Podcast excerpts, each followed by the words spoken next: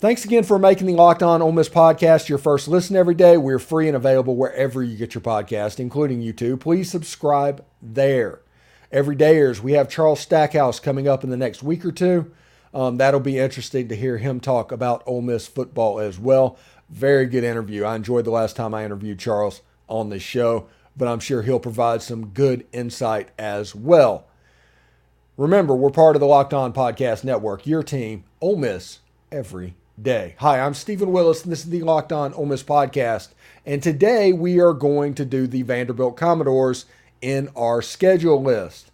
Now, I, Ole Miss is currently in my predictions five and two, and the schedule kind of opens up for Ole Miss in the second half of the season if you take away the at Georgia. But the other games, they're all against teams that you'll either be favored in or that you beat last year other than the Georgia Bulldogs. So this is an end of a season that is going to be different than last year's end of the season.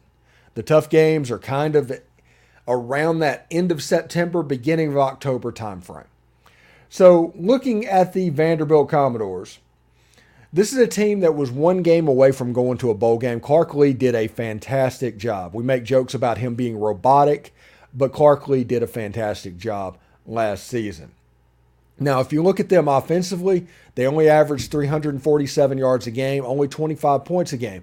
A lot of that is because of the style that they play. They are like that team, like Princeton back in the day in basketball. They used to do the modern version of the four corners. They want to run the clock out. They want to slow the game down. In this age of tempo, they want to do the opposite. So they will never be a heavy offensive team, no matter how good they are on that side of the ball but they need to protect it with the talent gap that is on their roster. AJ Swann is the quarterback to build around for the next few years. I love AJ Swann. AJ Swann is a top 10 quarterback in the SEC right now, maybe a top half quarterback. I think he has a chance to get better more than most other quarterbacks that are out there on the board. It, Vandy, if they're going, they're going to beat somebody this year because of um, AJ Swann. They also have Will Sheppard, that wide receiver that gave Ole Miss fits last year as well. Now, Clark Lea was a defensive coordinator at Notre Dame. So defensively, it's probably tough for him to do. If you remember last year in the Ole Miss game, they actually did a pretty good job of shutting down Zach Evans and Quinshon Judkins and forced Jackson Dart to beat them, which he ultimately did, throwing for nearly 500 yards. But Clark Lea did devise a plan both offensively and defensively, that exposed some weaknesses in the Ole Miss game. So the pass rush last year didn't happen. They had a talent problem. They only had 17 sacks on the year. They have a couple of transfers in Aeneas DiCosmo and Prince Kollie. Those are two pretty fantastic names. Um, but defensively, they will be counted on quite a bit as well.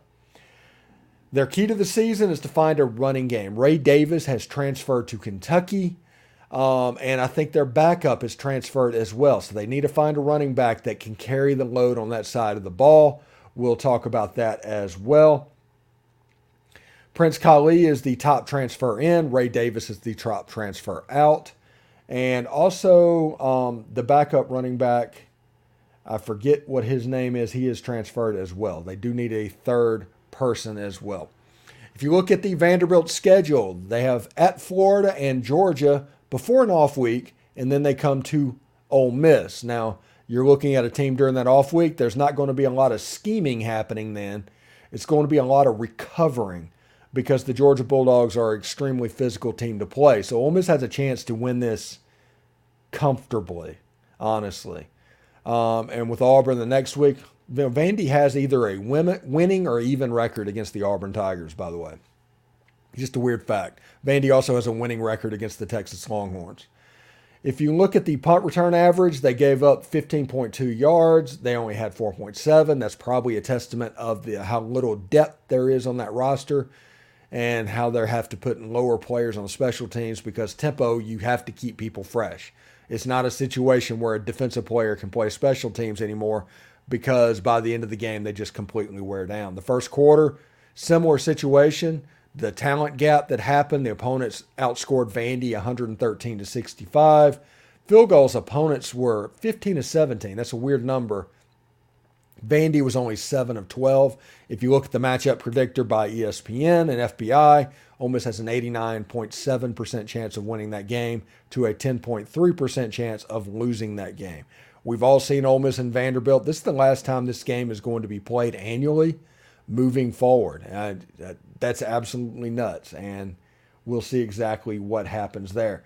If you look at the wins and losses, I'm chalking this one up as a W. There's no world that Vanderbilt should win this game. If they don't win this game, or if they beat Ole Miss, it's a problem. And people might try and justify it over and over, but if Ole Miss is six and two, and they should be at this point, is not including a loss to Vanderbilt. So we'll see. Again, you have Texas A&M, which you beat last year, at Georgia, which nobody expects to win. Louisiana Monroe, you'll be favored in. Mississippi State, you'll be favored in and you're going towards what looks to be a 9 and 3 season barring a roadblock. Now there's several teams that could slip up and beat Ole Miss on this schedule that we've rated as a W. But that doesn't mean that this this scenario isn't the right scenario. It, I mean, we try to do this, and we talk about how Lane Kiffin generally loses a game he's supposed to win. That game at Auburn fits that bill. The game at Alabama even though Ole Miss has a better chance of beating Alabama than they do LSU, you can see I've got the W and L flipped in that scenario as well. It's, it's quite interesting, but we're getting close to Texas A&M and the Real Housewives of College Station, the Georgia Bulldogs in Athens. These are going to be two difficult games, but if Ole Miss gets a split over these next two, it's a win, honestly. So we'll see exactly what they're able to do as well. I do think that the Ole Miss Rebels are on their way to a really good football season. They're they're on their way to positioning themselves well for the 2024 football playoff run because the next 15 months, we did a whole show on it. The next 15 months are unbelievably massive for the Ole Miss Rebels. Starting now, it's already going. The work that they're doing now for Mercer is a major, major part moving forward. It just is. Anyway, I do want to thank everybody for making the Locked On Ole Miss podcast their first listen every day. Every dayers, Charles Stackhouse is going to be coming on in the next week or so. We're tr- still trying to set that date up, but he's a great interview and has an interesting perspective about all things Ole Miss sports. And he also has some great stories from those cut years and everything that was kind of my wheelhouse of paying attention to as a young adult slash older child. Um, so I have some questions always about that. He was on the field, for instance, during the infamous seven overtime game with the Arkansas Razorbacks, where Matt Jones just turned into the Roadrunner over and over again, and you just couldn't catch him. Just is what it is. Anyway, thank you very much for tuning in, and we'll talk to you tomorrow. Hotty toddy.